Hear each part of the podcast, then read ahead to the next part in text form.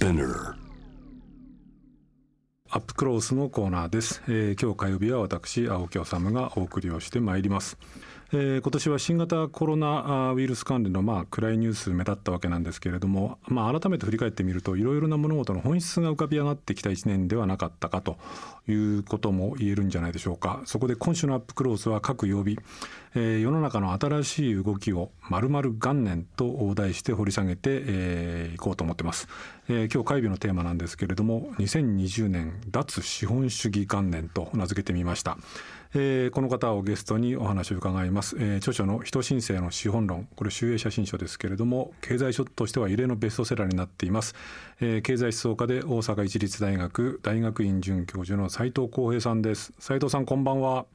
こんばんは。よろしくお願いします。よろしくお願いします。あの先日大阪でお目にかかりまして個人的な話で申し訳ないんですけれども、はい、えー、立て続けのこういうお目にかかりであのありがたいです。嬉しく思ってますんでよろしくお願いしますはい、私も脱資本主義元年ってかなりいい感じで 楽しみにしてます。そうですか。えっ、ー、と、この、えー、斉藤さんの人申請の資本論なんですけれども、まあ、あの、これ、経済書としては異例の、まあ、8万5千部のベストセラーになっているっていうことなんですけれど、人申請の資本論っていうと難しいんですけれども、僕の簡単な理解で言うと、あの、例えば、こう、格差の拡大、富の偏在、それから気候変動っていうものは、どうもこれ、資本主義のこの今のシステムではちょっとこう対処不能なのではないかっていうことが、斉藤さんの問題意識っていうことでよろしいんですかね？そうですね。もうおっしゃる通りだと思います。本当に資本主義このまま続けていって、今我々が直面している問題、全部解決できるのかなっていうとそうじゃないんじゃないかっていうのが問題提起ですね。この人申請っていう言葉なんですけれどもこれはどういう言葉になるんですかね？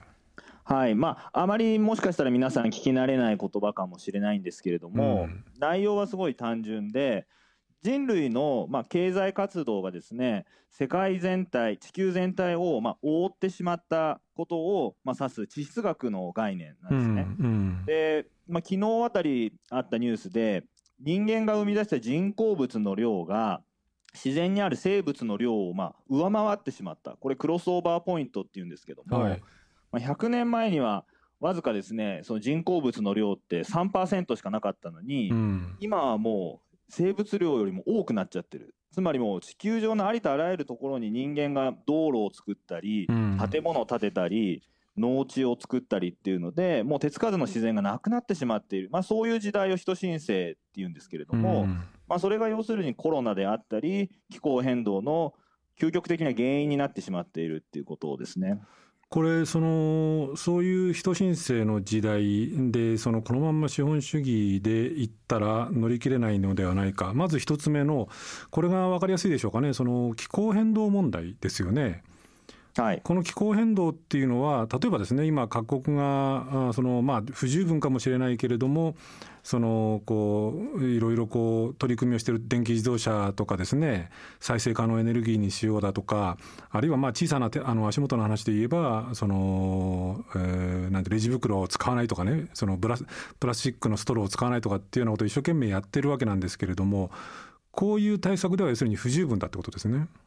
そうですね。あの結局資本主義の下で一番優先されるのって利潤なんですよね。うん、で利潤をどんどん貯めていくことで、まあ、国とか社会としては経済成長を求めていくっていう社会になるわけです。はい、で経済成長していくと当然私たちは今まで1台だったテレビをじゃあ今度2台にしようとか車も2台にしよう。あるいはまあ、もっと早いペースで買い替えようっていうふうになっていくわけですけれども、うん、結局地球上の資源って有限だし地球そのものも有限なわけですよね。うん、でそういう有限な空間ででも経済成長っていうのは毎年例えば3%していくっていうことは、まあ、無限にどんどん増えていくわけですけれども、うん、そういう無限な経済成長を続けるのはやっぱりどこかで限界が来る、その限界の表れが今結局二酸化炭素があまりにも人類の経済活動によって排出されすぎて、えー、気候変動が起きてしまっていてその影響でですね台風であるとか山火事であるとか干ばつであるとか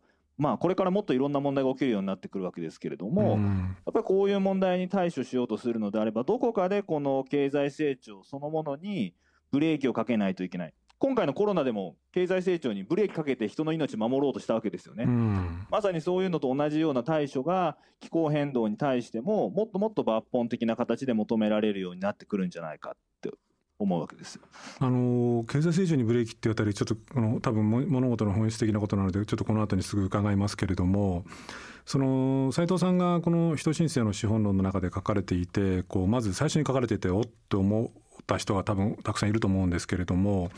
例えばそのレジ袋をこうエコバッグにするだとかっていうようなこう一人一人のまあある意味こう善意に基づくこう環境への積み重ねみたいなものが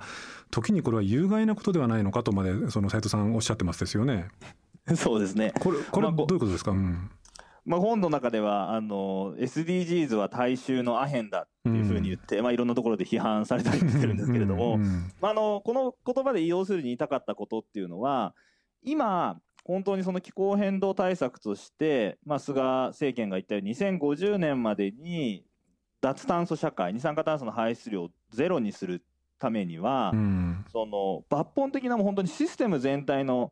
転換が必要になってくるわけですね、うん、電力のシステムであったり農業の生産のシステムであったりいろんな物流のシステムであったり、うん、ところがあの例えばファストファッションとかファストフードのブランドまで今は SDGs です、なんかこれは持続可能な商品を使っています。とかいうふうになっていくと、うん、あじゃあこれは2個買っても大丈夫なんだ。この間、服買ったけどまたこれもオーガニックコットンだしもう1着買っても大丈夫かなっていうふうになってしまうと、うん、むしろ私たちがどこどっかで環境対策しないとなってこう良心の呵責みたいなものを感じているのをこうすっきりした気分にさせてくれる免罪符みたいな形で機能してしまうと、うんうん、ああ私はなんか今日は物を買ってしまったけど環境にいいものを買ったから大丈夫だっていうふうに思ってしまって今求められているもっと本質的で大胆なアクションを起こさなくなってしまうんじゃないか、うん、そういう危惧を私は持ってるんですね。まあ、例えばあれですもんね。そのエコバッエコバッグにしてもなんかこう先ほどその斉藤さんがその資本主義の下で企業は常に利潤であったりとかを求めていく貪欲に求めていくっていうお話されましたけれどもエコバッグも考えてみるとなんか企業の反則キャンペーンのためにこう新商品として売り出されたりとかあるいは反則キャンペーンでこう配られたりなんてことをしているのを見ているとこれレジ袋がなくなってエコバッグになってもこれは同じことじゃないのっていう感じもしちゃいますよね。そうなんですよねエコバッグを作る方が当然レジ袋よりも大きなエネルギーを使うし資源も使うわけですけれども、うん、じゃあ今それを理由にこれで500円以上買えばレジ袋じゃなくてあのエコバッグがもらえますよっていうようなキャンペーンをやってみんなそれをあれですね欲しいからって言って本当は別に買わなくてもいいような商品を500円分買ってさらにそのエコバッグも別にいらないんだけどコレクションのために5枚もらおうとかですね。そういうふうな形になっていくと、まあ、何らもともとあった SDGs の本質あるいは彼らが掲げている理念とはかけ離れていっちゃうんじゃないか。でもこれはそもそもやっぱりこういう資本主義社会のそういう儲けとかですね、消費そのための消費そのための生産っていうこの社会の中で SDGs とかを掲げてもですねやっぱり不可避にそういう利用のされ方をしてしまうんじゃないかっていうのがやっぱりどうしても気になるんですよね。でもね例えばそのこう電あのその地球上で二酸化炭素っていうものを大量に出しているっていうのは、まあ、いろんなものがあるんだけれども特に代表的なものとしては自動車なんかがあるわけですよね。はい、でこの自動車がこう例えば電気自動車っていうものにこれからどんどんどんどん移り変わっていく、まあ、実際にもう世界中でそういう動きがあって2000何十年までにはそのガソリン車なんかはもう全廃するんだっていうような動きがあるわけですよね。はい、でそうなってくると電気自動車になっていく。で電気自動車のこう開発だったりとかその産業なんかで新たな雇用だったりとか新たなイノベーションが起きてこれによってこううまくこう地球環境も維持しながら、えー、その経済成長も追い求めていけるんじゃないかっていうようなことを考えている人たちもいると思うんですけれどもこれについてはどんなふうにお考えですか？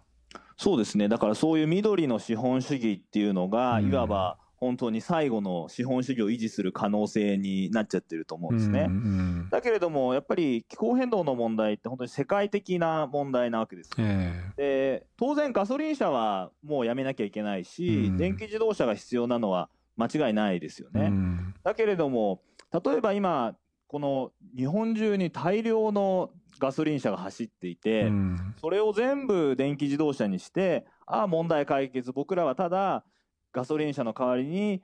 テスラとか、まあ、トヨタが作った電気自動車を買えば生活はほとんど変わらずにただ電気自動車を買いさえすれば、消費者として買いさえすればこの気候変動の問題が解決するってまああまりにも簡単であまりにも都合がよく響かないですか、うん、そんなんだったら多分もうとっくにできてるわけですよね。うん。うん、でここでの問題っていうのは例えば今走ってる石油で走ってるわけですけれども、はい、石油で走ってる電自動車を全部電気自動車にしたら多分電気の使用量が2倍とか3倍になっていくんですね。うん、でじゃあその分の電気どうやって発電するんですかっていう問題なわけですけど、うん、もちろん石炭火力発電所なんか作ったら意味がないですし、原子力も危険だ。じゃあやっぱり太陽光ってなるわけですけれども、うん、じゃあその太陽光発電を作るんだってパネルをやったりバッテリーを作ったりっていうんでものすごい貴重なレアアースとかレアメタルって言われるような資源を大量に消費することになる、うん、そういう資源っていうのはしばしば南米であるとかアフリカにあるわけですね。ここで私が危惧しているのは結局今までは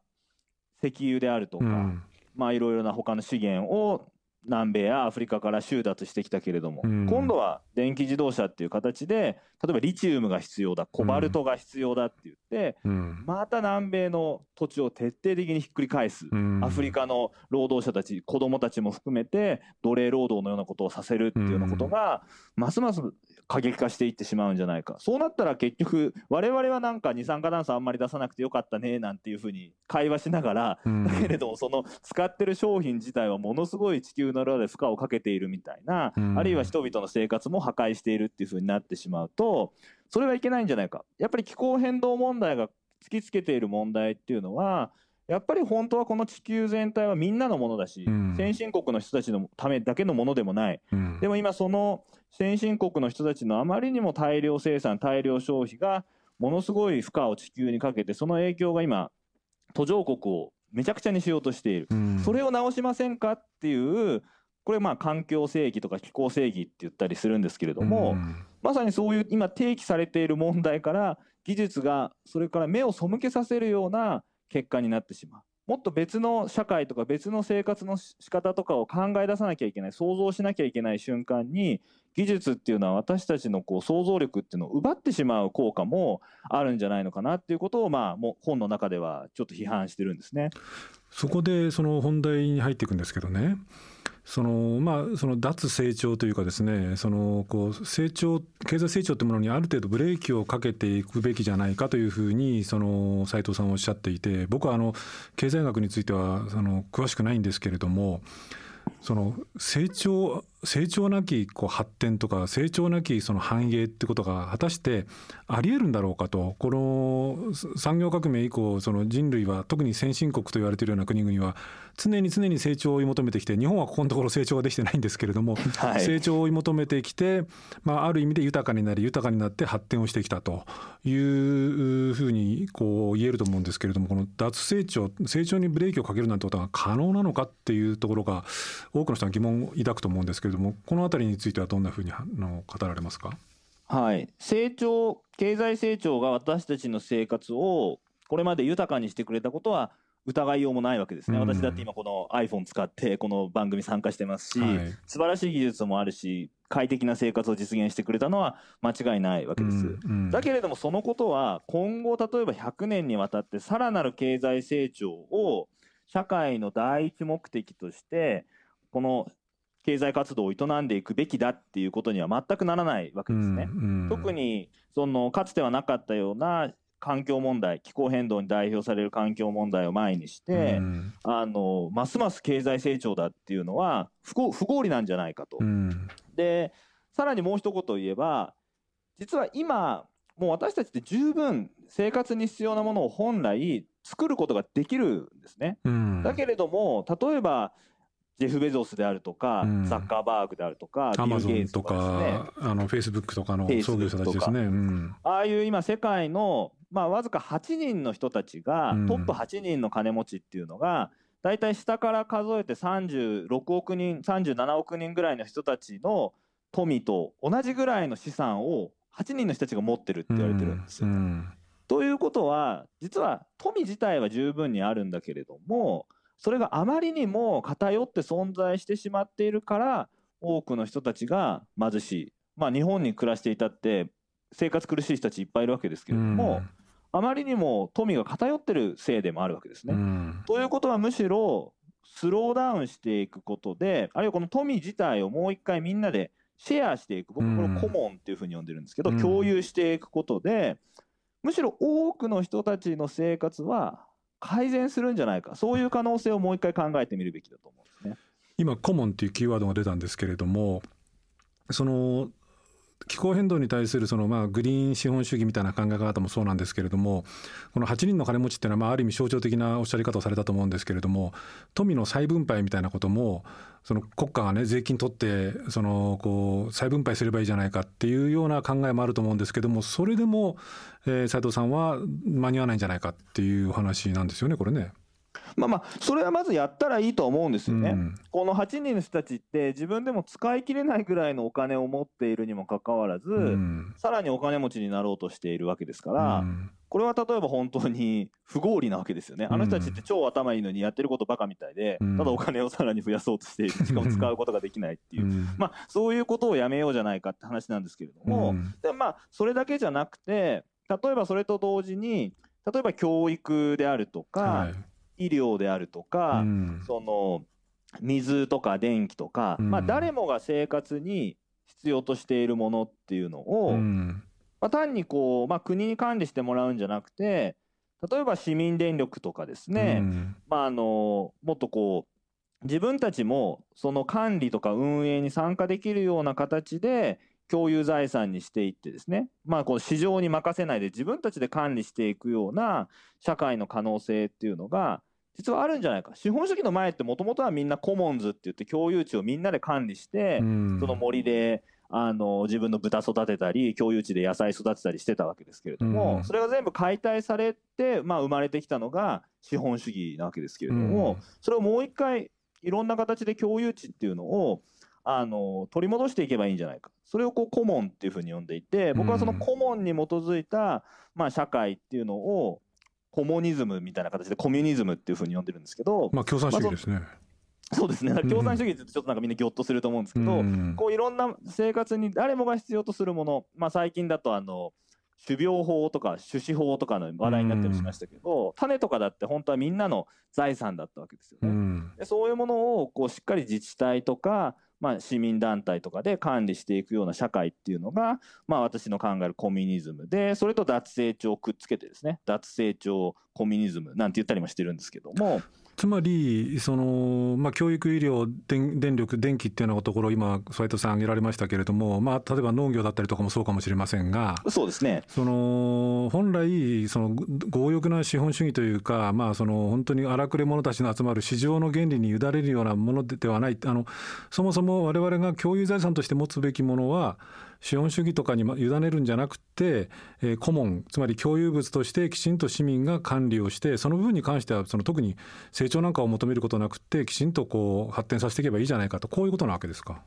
そうですね。例えば教育にしても医療にしても、うん、まあ、文化にしても農業にしてもですね。こういう経済の営みって基本的に定常型なんですよね、うん、教育が例えば大学が毎年成長していくってないわけですよ、うん、毎年入学者が50人ずつ増えていきますみたいな大学がないわけで、うん、これは医療にしても美術館とかにしても全部そうで、しかもこれがさらに今回のコロナで明らかになったように実はしばしばエッセンシャルワークと呼ばれるような本当に社会にとって必要な労働なわけですよね。こういう労働の形をもっともっと社会的に高く評価できないのか。今例えば介護とか保育とか、こういうのも僕は顧問にしていくべきだと思うんですけども、すごい低賃金で長時間労働になったりしているわけですよね。でこれは何でかっていうとやっぱり資本主義の下ではこういう分野ってなかなか生産性が上がらないからなんだけど実は社会にとって大事なのどこっていうのが多分今年それこそ今年あの脱資本主義元年だとするとですね、やっぱりエッセンシャルワークみたいなものをもう一回重視して社会はそこにお金を使おうじゃないか社会はそこにもっと評価を与えようじゃないかっていうような流れになってくるともっともっといい社会になっていくんじゃないかなと思思いますね。リスナーの方からですねあの結構あの斉藤さんのこの人申請の資本論を読んだっていうあのリスナーの方が結構いらっしゃって質問が来てるんですけれど、はい、例えばですねラジオネームホットチョコレートさんからなんですが、えー、顧問の領域を広げ広げようという斉藤さんの考えにジェネレーションレフトと言われている今の若者が共感するのは分かります。と、まあ、これはいわゆるアメリカなんかのムーブメントなんですけれども。しかし日本の人口のおよそ過半数を占める年長者には豊かさは競争を勝ち抜いた結果手にでき敗者が裕福になれないのは本人の責任という価値観が根付いていると思います。彼らが斉藤さんの考えに理解を示すためには何が必要ですかっていうこんな質問来てるんですけどいかがですか？はい。でもね、あのー、頑張って働いている人たちも、うん、こんなに働いて、結局自分幸せかなって立ち止まって考えれば、やっぱり家族の時間も犠牲にして、自分の健康も犠牲にして、でしかも今実はデイビッド・グレーバーっていう人が言ってですね大ヒットしてる本があるんですけど、うんはい、ブルシットジョブっていう概念があって、うん、実は多くの人たちは自分がやっている仕事の内容っていうのは社会にとって何の意味もないっていうことに気が付いているっていう、まあ、それをこう彼はクソくだらない仕事っていうブルシットジョブって呼んだんですけども、うん、実は私たちの社会においてこうまあ40時間働いててもいやこれ意味ないんじゃないかなっていう会議とか、書類作成とかなんか広報とかですねいっぱいあるんですよね。うん、で実はよくよく考えればそれって当たり前でこんだけさっきも言ったけど生産力も技術も発展しているのに、えー、私たちがいまだに週40時間働いているっておかしいわけですよね。多分30時間とか多分おそらく20時間とかでもいけちゃうぐらい今の技術って発展しているんだけれども、資本主義ってやっぱり勤労倫理みたいなすごい強いじゃないですか。働かざる者食うべからず、そのせいで無理やり40時間働かせるような仕事を作っていて、だから意味がない仕事が増えちゃってる。でもそういうのやめようよって言ったらあ俺の仕事も結構ブルシットジョブだったなっていう人が最近結構多くて だからそういう意味で言うと多分むしろ今働いてる方たちこそどっかであもうこういうゲームやめた方がいいなっていうのは気が付いてると思うのでこういうコロナとか気候変動をきっかけにしてやっぱりみんなで一緒に動いていけるような流れを大人たちが作っていくっていうのも大事だなっていうふうに思ってます。あの今の関連でね言うと例えばあの、まあ、これが資本主義のいい面なのかどうなのかわからないんですけれどもあの競争することである種こうイノベーションが起きたりとかあるいはその新しいなんかこうえー、価値が見出されたりとかっていう発見があった。だからそのなんていうんですかねこう資本主義のまあこれそれが時にはもう無駄な仕事だったりとかブルシットジョブみたいなことになっちゃうのかもしれないけれども一方で競争の重要性みたいなものがひょっとするとそのコモンズの領域ってことになってくるとなかなか起きにくいのではないかっていうふうに捉える方もいると思うんですけどもこの辺はどうですか？あそうですね。だからある種そこにスローダウンの契機があるとも思うんですけれども、うん、逆に言うと競争のせいで例えば広告いっぱい打たなきゃいけないみたいな、うん、で広告って本来社会のその商品の価値そのものって全く変えないわけですよね、うん、その口紅の広告いくらやってて口紅の品質そのものは全く変わらないわけで。はい、で私たちそういう広告とかあのマーケティングみたいなものにまさに膨大なエネルギー使っちゃってるってのはまず1点もったいないっていう話なんですけど、うん、もう1点はその常に競争されることであのむしろ出てこなくなっちゃってるイノベーションもあると思うんですね、僕は。うんうん、やっぱり短期的にこうこういう成果が出ましたっていうことを毎年言わなきゃいけない。だってこう例えばこの携帯電話とかも2年に1個新しいモデル出さなきゃいけなかったら、うん、もうその中でなんかやんなきゃいけないわけですよ。うん、でそうすると本当は10年先に何かやらなきゃいけないこととかあるいは例えば10年間ずっと使える20年間使える携帯電話とかって絶対この今のシステムじゃ出てこないわけですよね。うんでそういう意味で言うとなんかもっとブレイクスルーが起きることとかもっと長く使えるもっと消費が少なくなるようなイノベーションっていうのは実は資本主義の競争のせいでむしろ生まれにくくなってるんじゃないかなっていうのが今こうちょっと危惧してることですね。まあ確かに最近のねこうその日本のノーベル賞なんかのこうの人たちなんかを見ると日本がまあある意味裕福だった時代にあのこうお金のことをさほど気にせずにというか、まあ、いろいろご苦労もされたんでしょうけれども研究をして常にこう今すぐあの成果を出せみたいなところではないところからこう今ノーベル賞級の発言っていうのはいっぱい生まれてきたわけですもんね。そうそうそれって別に競争じゃないわけですね。うん、今の方が大学とかで競争競争でむしろとりあえず出せる論文みたいになっちゃって、えー、そういう長期的な研究がないっていうのもあるわけですよね。もう一方ラジオネームロビ太郎さんからなんですけれども斉藤さんのご著書を拝読しました、えー、脱成長コミュニズムの部分で触れられておられるのは主に製造業それからエッセンシャルワークかと思います。一方で、えー、今時短営業などで問題になっている飲食や旅行といった業界の立ち位置についてはいかがお考えでしょう。特に旅行は飛行機の使用で大量のエネルギーを消費することもありまさに余暇活動として今後の在り方そのものが見直しの必要対象となってくるんじゃないでしょうか。ご意見をお聞かせくださればと思います。っていう質問も来てるんですけどいかがですか？そうですね、まあ今日も GoTo でさらに1兆円の予算を追加するって話がありましたけれど、やっぱり今、旅行に行ける人たちって、本来はね、余裕がある人たちで、まあ、非常にこう偏ったあの援助になっちゃったりしてるってことも問題なんですけれども、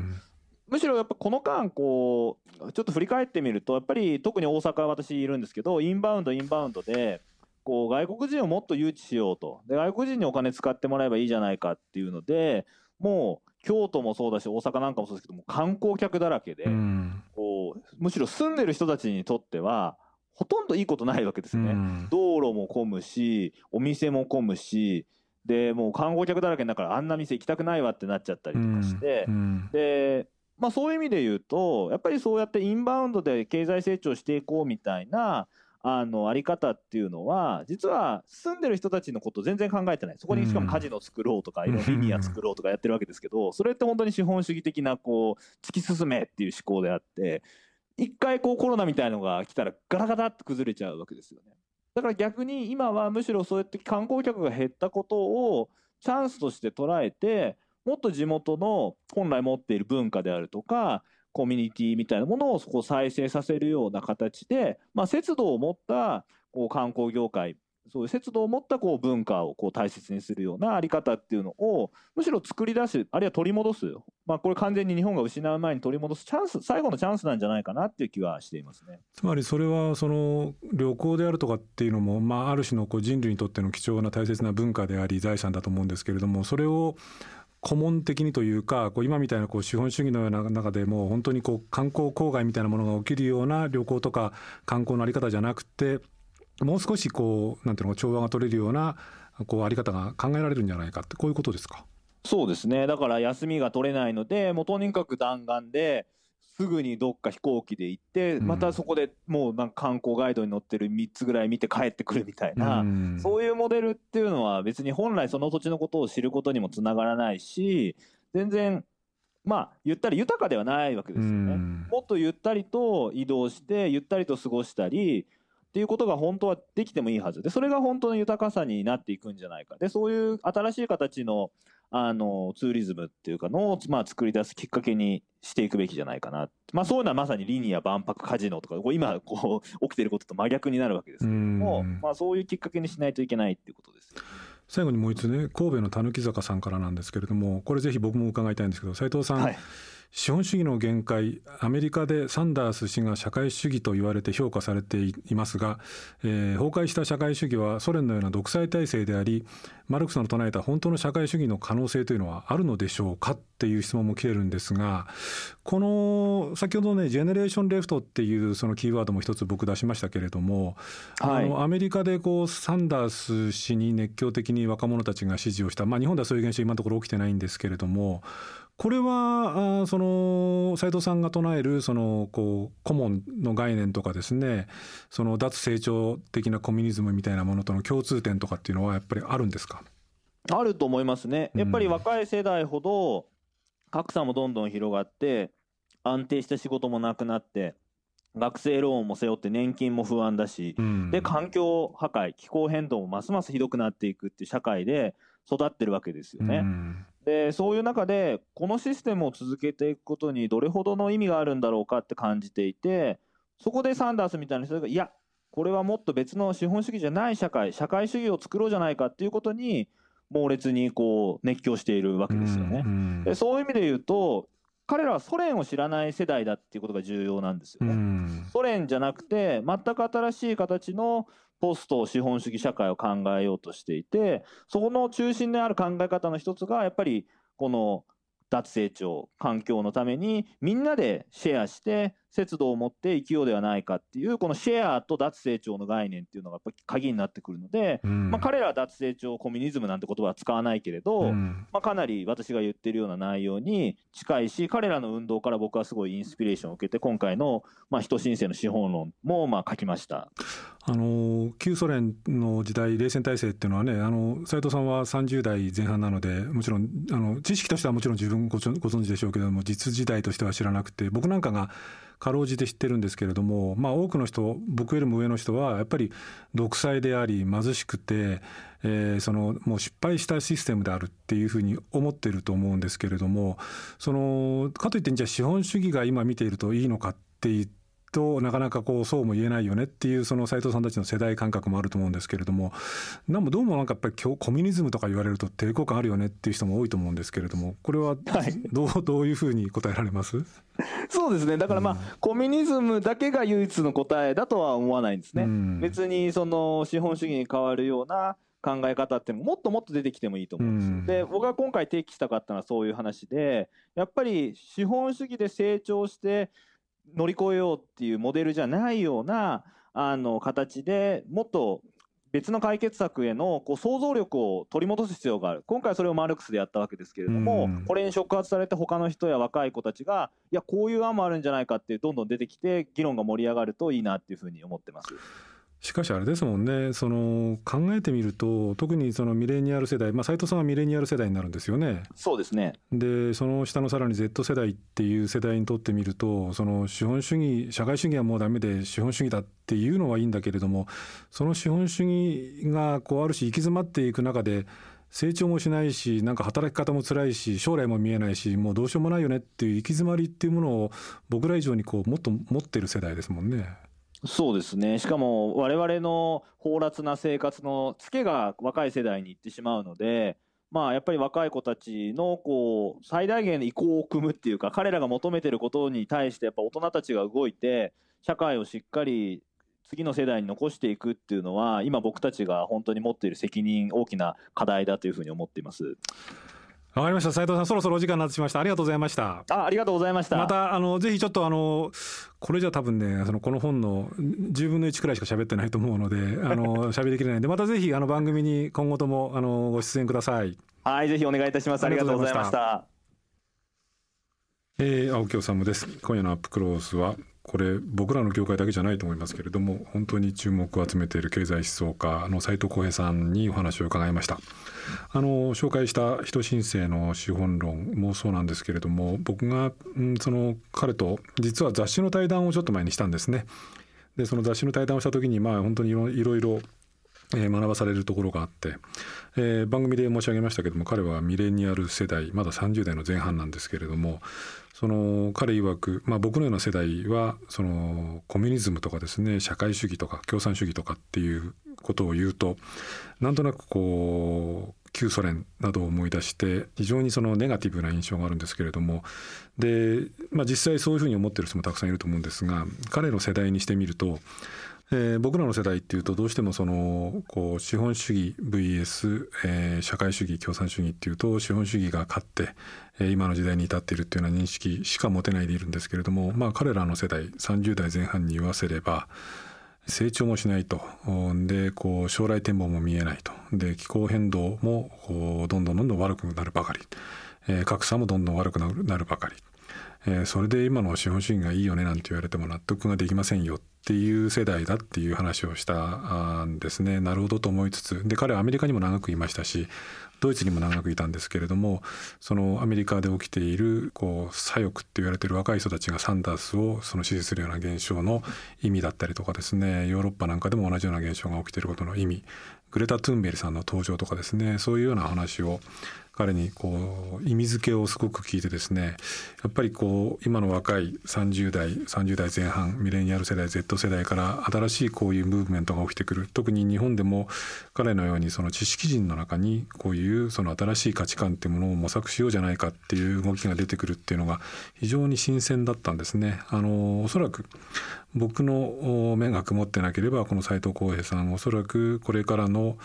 日本の、まあ、論壇っていう言い方がちょっとまたこれも古いんですけれども日本のその知識人をこう引っ張っていくような論客になっていくんだろうなというふうに僕は思いますしそうも期待をしています。ということなので、えー、ジャム・ザ・ワールドでも機会あるごとに、まあ、今回はねあの人申請の資本論についてのお話を伺いましたけれどもいろんなテーマで斉藤浩平さんのコメントあるいはこう考えっていうものを聞いていこうと思ってますんで、